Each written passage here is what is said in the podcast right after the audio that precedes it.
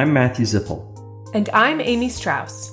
This summer, we're launching the Animal Behavior Podcast, where we have conversations with established and early career animal behavior researchers. I'm Susan Alberts, a professor of biology and evolutionary anthropology at Duke University, and I study the social behavior and life history of wild mammals, specifically wild baboons in southern Kenya.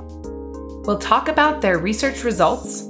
So, we looked at this maternal effect. How does your mother's social connectedness affect your ability to survive the first, this very vulnerable first year of your life? And I think it's fair to say that when we got that result, we were all pretty excited and astonished. Their scientific journey. So, I had had some experience studying primates in captivity for my honors thesis, but I had never, I had never been out of the U.S when I first went to Kenya.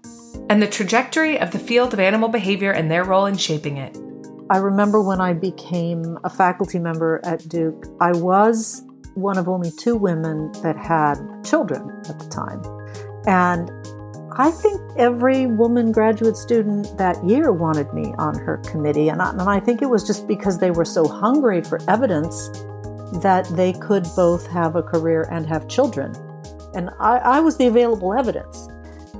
We invite you to join us in these exciting conversations. So subscribe today wherever you get your podcasts. And if you've already subscribed, help us out by sharing the podcast with someone who hasn't.